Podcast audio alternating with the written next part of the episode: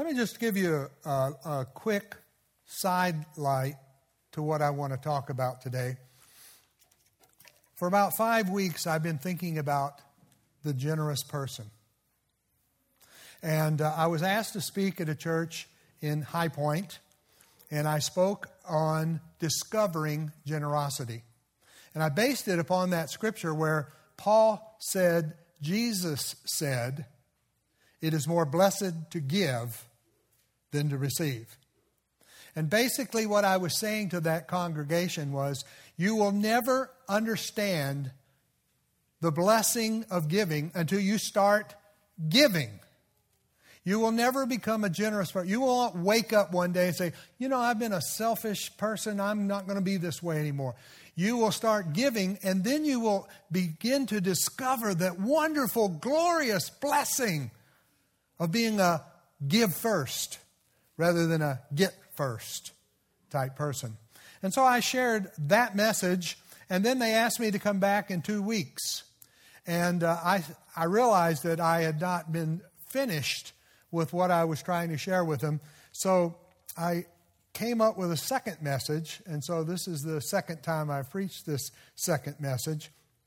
And I entitled it A Picture of a Generous Person, a portrait and uh, you don't have to look very far in the Bible until you'll find that probably Jesus was the ultimate picture.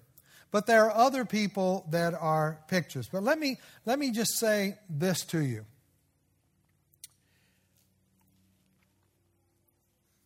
Today, you and I, we are either a generous person or we are a selfish person. Or, as I've noticed in 45 years of ministry, most people are somewhere in between. But sometimes you find these people that are just generous first people, and you find these people who are selfish first people. So, somewhere on that scale, every one of us in this room fit.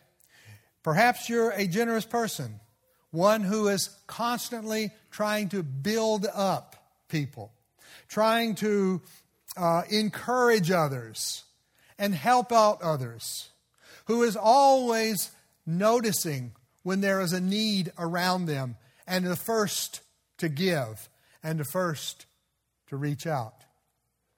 Or you're a selfish, self absorbed, inward looking, uncharitable, greedy person who is always looking out for number one. Now, let me say, I believe that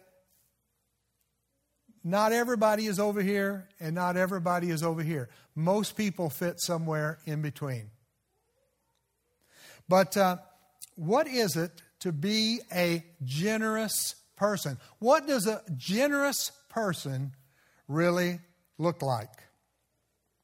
It's interesting that uh, in the Bible, the word encouragement is used over one, in the New Testament, over 100 times. Think about it. People were encouraging each other.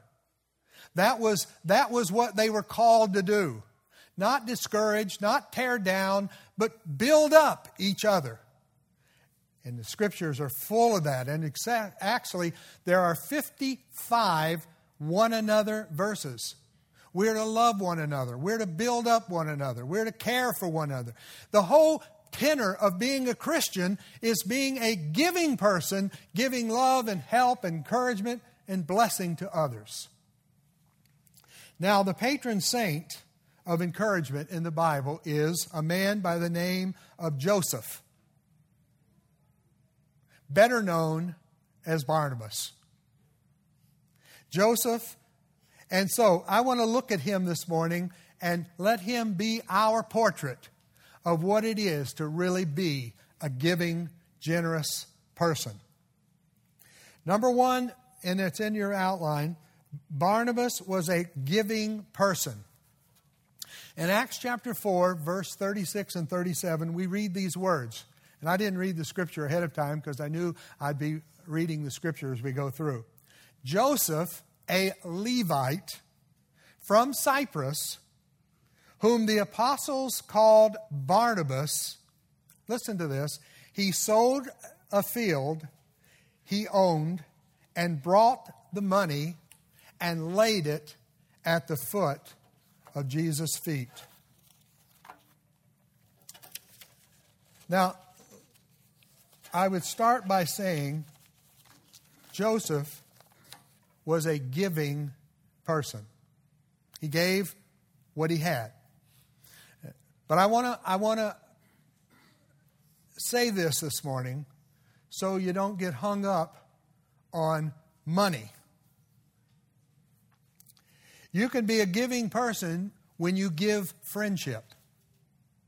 A lot of people have no friends at all. And I'm not going to talk about all those. You can give prayers. I hate it when people say, Well, I don't have anything to give, but I can pray for you. Listen, when you pray for you, for them, you're giving the greatest gift that you could ever give. When you give the fruit of the Spirit, there are people who need love. They need self to be see someone with self-control, not to respond to them in anger and hostility. You can give the fruit of the Spirit. You can give appreciation. You can give compliments. You can give encouragement. When I was uh, the, uh, when I was the uh, pastor of Christian education in our largest Wesleyan church many years ago, for a Sunday school rally, we invited Miss America to come. She was just a lovely Christian woman. She shared her, her testimony and to all the people during Sunday school, and then she was there, and she was just a lovely person. She said to me, she said, The reason that I am Miss America is because when I grew up, my father owned a store out in the country. And every, I would always go to the store and help my dad. And there was one man who walked into the store and he would always say, How is my little Miss America? She said he said it so many times that I began to believe I could become Miss America. He said it so many times that I visualized and saw myself someday as being Miss America. And she was. And she was a wonderful, had a glorious and tremendous testimony. But Barnabas was a giver. And so it says he came and he gave some property that he owned and he laid it at the apostles' feet. You know, it's you never know what's going to happen when you give. the interesting thing about this is Barnabas is the first recorded giver in the New Testament. He had no idea when he came to Jerusalem and sold some land that he owned and laid it at the foot of the apostles, that he would go down in history as the first recorded New Testament giver. Now, I'm sure there were others before him, but he was the first recorded one.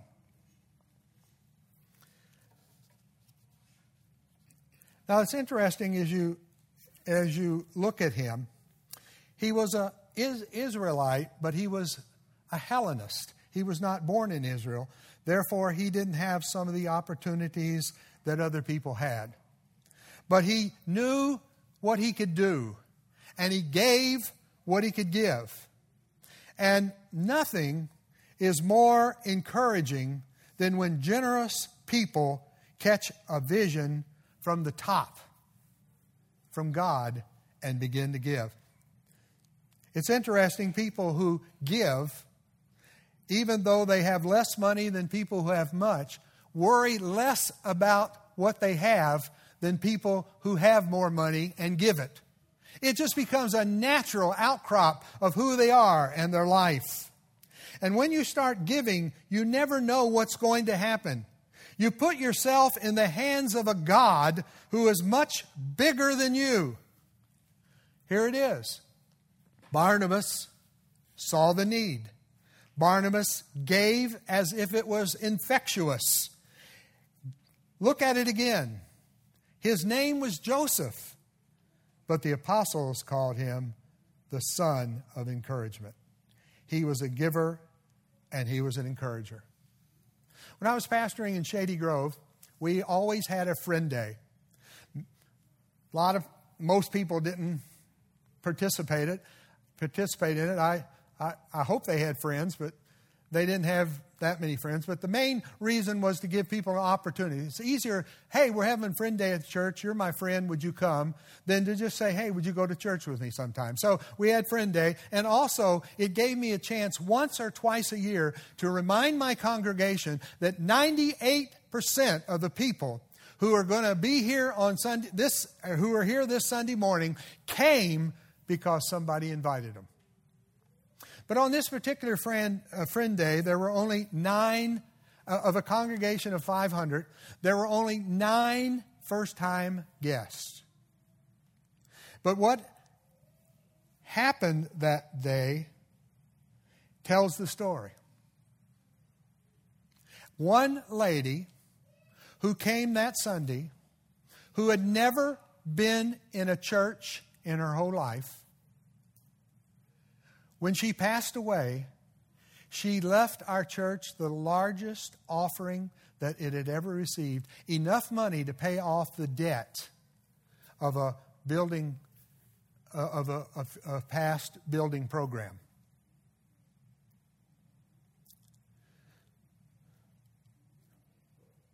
You say, Are you glad you had Friend Day?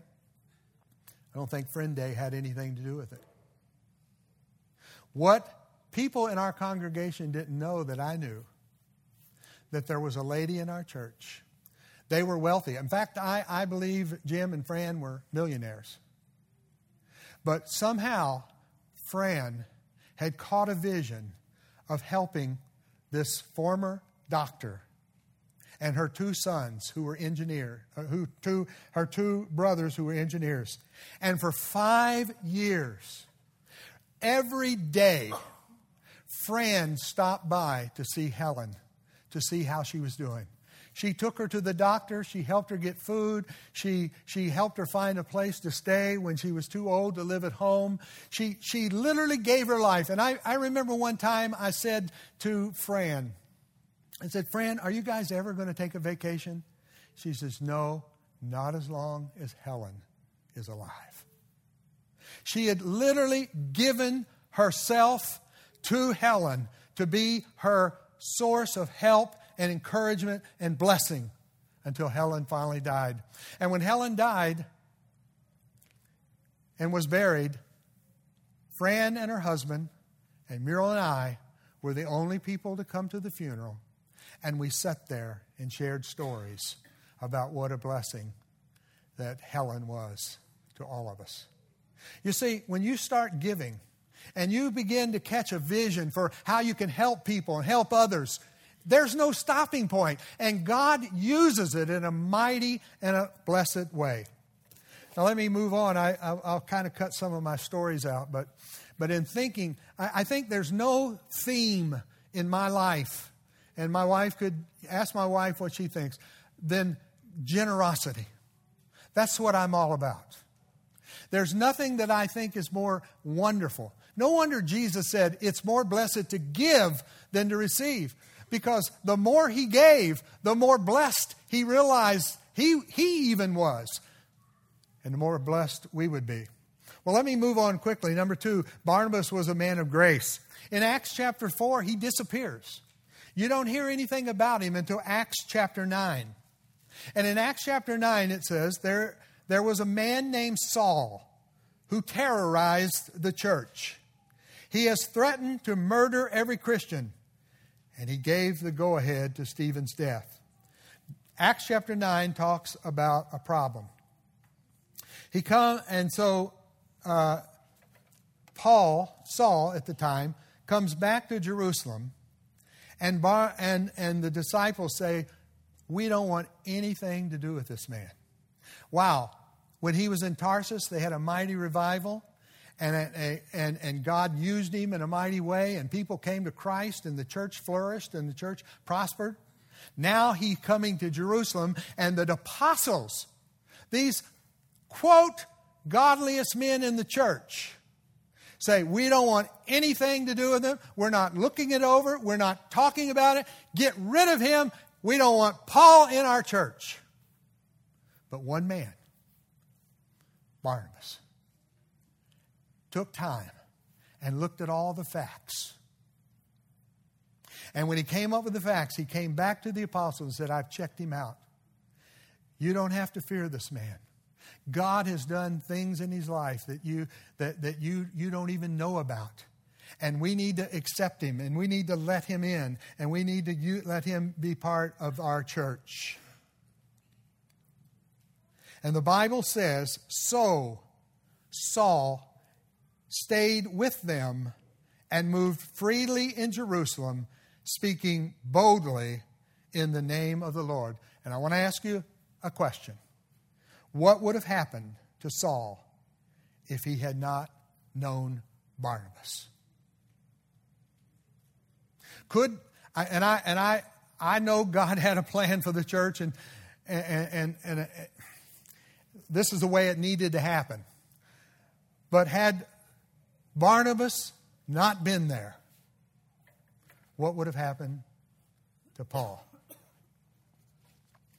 The story ends in Acts chapter 3, 9, verse 31. Listen to this. This man that was ostracized, this man that was hated, this man who nobody wanted anything to do with, this man took over as a pastor in, in the church. And the church throughout Judea, Judea, and Samaria enjoyed a time of peace. It was strengthened and encouraged by the Holy Spirit, and it grew in numbers in the living Lord. And then people begin to say, This is the kind of church I want to be part of. Not because they had godly apostles, but because they had a love and accepting spirit, and they knew that that's what they needed. Third thing I want to notice is Barnabas was a servant. Acts chapter 11 and verse 13. Antioch, see, Paul goes to Tarsus and there's a revival. Paul goes to Jerusalem and there's prosperous church. Now, in Acts chapter 11, he goes to Antioch. Now, Antioch was a place where things were happening.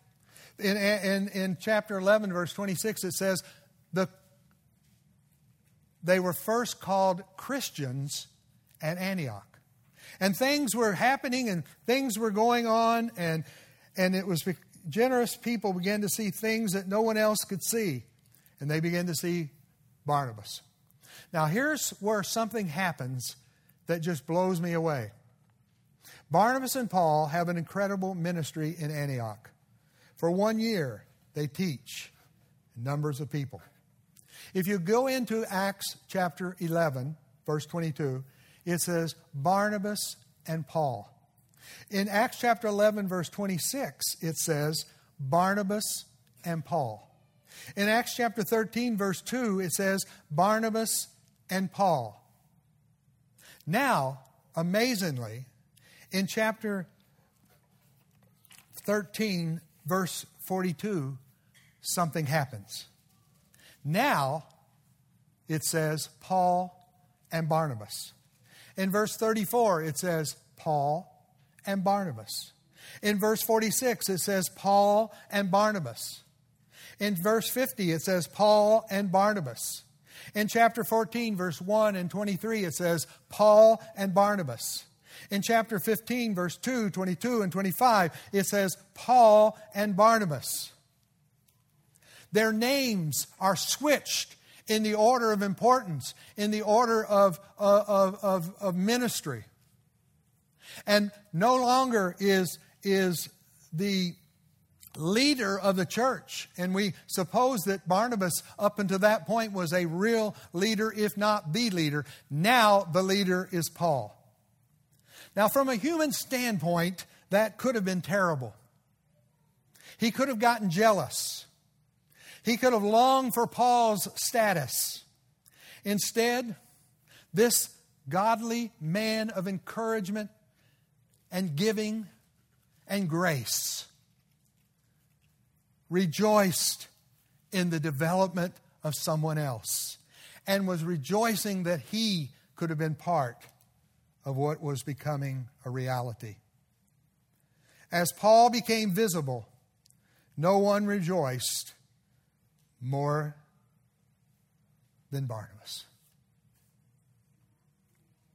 The fourth thing I want to notice is Barnabas was completely committed to people. And I got a neat little illustration there, but I'm going to skip over it. What time is it? Ooh, yeah, I'll skip over it. In Acts chapter 15 gives us the story of John Mark. It's a, it's a very interesting story. Uh, John Mark is mentioned several times in the Bible. Uh, the, in Mark chapter 14, verse 51, we believe he is the guy who was so terrified at the crucifixion that he threw off his clothes and ran through the street of Jerusalem. Now, that's, that's only speculation on my part. I don't know who that guy was. But he was called. But the story is much deeper than that. In Acts chapter 15, in Perga, Mark deserts Paul and Barnabas. Perhaps he was afraid, he was young. People make mistakes, you know. People do things that without thinking, they, they, nobody's perfect. But Barnabas when they began to decide on their next missionary journey, their second missionary journey, Barnabas wanted to take John Mark. But Paul disagreed. And in the scripture it says, they didn't just disagree, they strongly disagreed and argued and fought over it. Now, here is the two leaders of the church disagreeing on something. Something that could split the church apart. But they disagreed. And so, Paul recruits Silas, and Barnabas and Mark go their way, and Paul and Silas go their way. Interesting, Barnabas is never heard again after this Acts, after Acts chapter 15. But Mark and Barnabas, we don't even know where they go. We assume they went somewhere to minister. They weren't going to sit around on their laurels. And so we see this, this story begin to unfold. But what an amazing contrast Barnabas and Paul. Barnabas saw something in Mark and believed in him and was willing to help him and encourage him and stand behind him. Paul said, We're not taking him. He's no good. He'll never make it. And so they separated and went their way. And I read all that, say all that to say this. In the last letter that Paul ever wrote, 2 Timothy, he writes this Only Luke is with me. You wonder where Luke got all his, a lot of his teachings and so on through inspiration of the Holy Spirit? traveling with Paul and the disciples. Only Luke is with me. And then in the next part of that verse, he says, Bring John Mark with you, for he is helpful in the ministry. I am so thankful that Paul was godly enough man that he could admit that he made a mistake and that he's not always right, and he could and he could say, John Mark is profitable for me. The guy who argued against him, the guy who said, Get out of here. You're not going with us. Now says, before he dies, the person I want with me is John Mark. Tells me a lot about the Apostle Paul, but it also tells me a lot about Barnabas. Now, I've got some more here, but I'm going to just bring this to a conclusion. Two questions. Who are the people who believed in you when others wanted to write you off? If you can honestly say to me on the way out, I've lived my whole life and I never had anybody like that in my life, then I'll give you a hug and pat you on the back and give you 20 bucks and buy your lunch. All of us at some time or another have had somebody come along and affect us.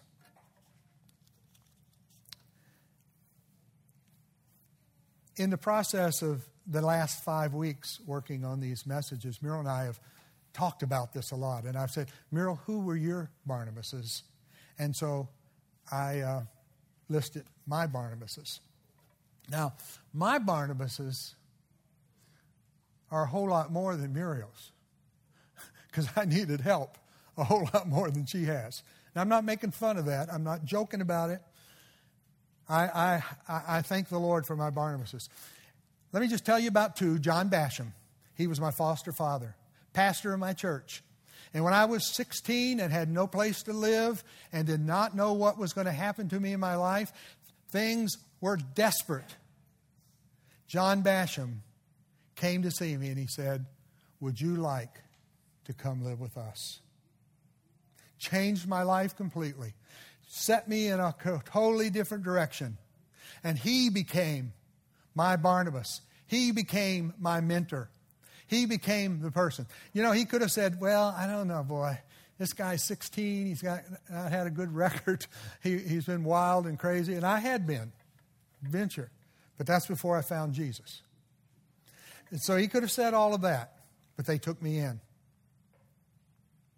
The other person that really stands out to me is Bob Zuhl. Now, it's interesting, I never thought about that until this morning. When Bob Zuhl was an 18 year old college student at Indiana Wesleyan University, he became very discouraged. Didn't feel that he could go into the ministry. Didn't feel that he, he, he was cut out for it and decided to go home. And he told, he happened to be in the same university where John Basham was. He went and told John Basham his story. And here's what Mr. Basham says Well, you know, I travel every week in a gospel team. Why don't you travel with me for a few months? And I'll let you speak occasionally, and you can play your trumpet, and, and let's just see what happens. And because John Basham not just believed in me, but believed in Bob Zuhl, Bob Zuhl became arguably the most outstanding pastor in our denomination. Definitely the most loving, caring that we've ever had. But my story goes back to 1993. We had pastored a church, built a, built a church, a, a thousand seat church. Church was going great, and I was just burnt out. I had nothing left. And I decided to leave against people who told me I shouldn't. And I took another church, and I went to this church, and, and one of the first things I began to hear is some of the members of the church bragging how after three years they finally got rid of the last pastor. And it wasn't too long till I realized that that's what they like to do. And they began to work on me.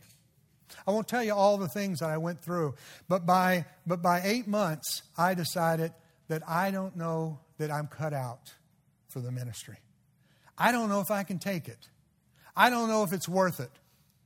And Muriel and I began to ask ourselves, what should we be doing with our life? All the way, all the time, knowing the night that God called me. And I had a call on my life, but I didn't know if I could take it. A friend of mine had wrote a book on why pastors leave the ministry. And the number one reason was it's just too hard. It's too discouraging. Another, that time I'd read George Barnabas' book about the 9,000 people who had left the ministry that year. And our, here I was in this quandary to stay or to go. One night I was praying. And at 3 a.m. in the morning, God said, when you get up in the, and it was just as audible, it wasn't audible, but it was just as real as I'm speaking to you. God said, in the morning, when you get up, I want you to call. Who? Bob Zuhl. The man that I'd never even thought about it until this morning, that probably wouldn't be in the ministry if it had not been for John Basham. That morning I called him and I said, Bob, I said, I'm very discouraged. I don't know. I don't know what to do. He said, Well, why don't you come work for me? I said, Well, we've always talked about it. And I said, Yeah, I'll do it.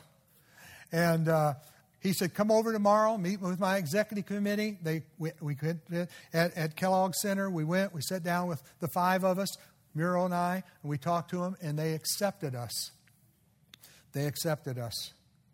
And they, make a long story short, we ended up going, resigning the, well, I'd already resigned the church because I just couldn't, I couldn't, I was ready to resign the ministry. I just, but Bob Zuhl took me in, and I went to his church, and for two years worked with him as minister of evangelism. I had no idea.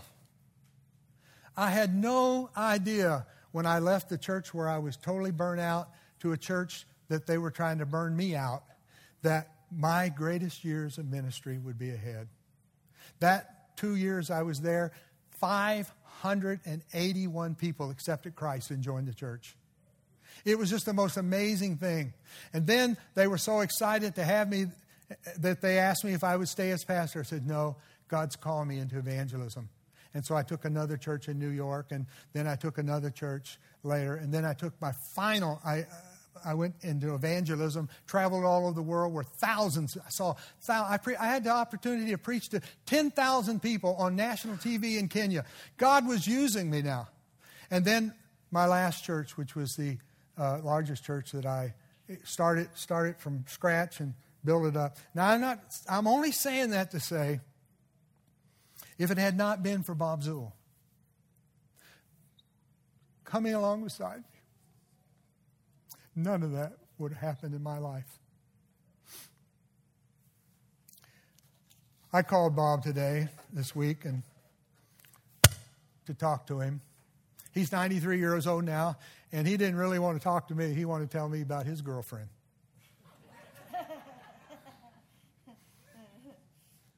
and uh, it, it, was fascinating to me. You know, uh, we knew Marge uh, as well as we knew anybody, his first wife, and he's been, she's been dead for five years. And now he's going with this 88 year old woman whose husband used to be uh, the vice president of Chrysler. And uh, he, says, he says, We go out and we, we always split meals. I said, Yeah, you probably can't afford it. But anyway, to say all that to say this had it not been for Bob Zuhl, who came beside me and believed in me and encouraged me. I wouldn't be for sure speaking here today, and I would have missed the best years of my ministry. All of us need, all of us need a Barnabas. And the last question is who are the people that you know who desperately need a Barnabas? Need someone to come alongside and say, We love you. We're going to help you. We're going to be there for you.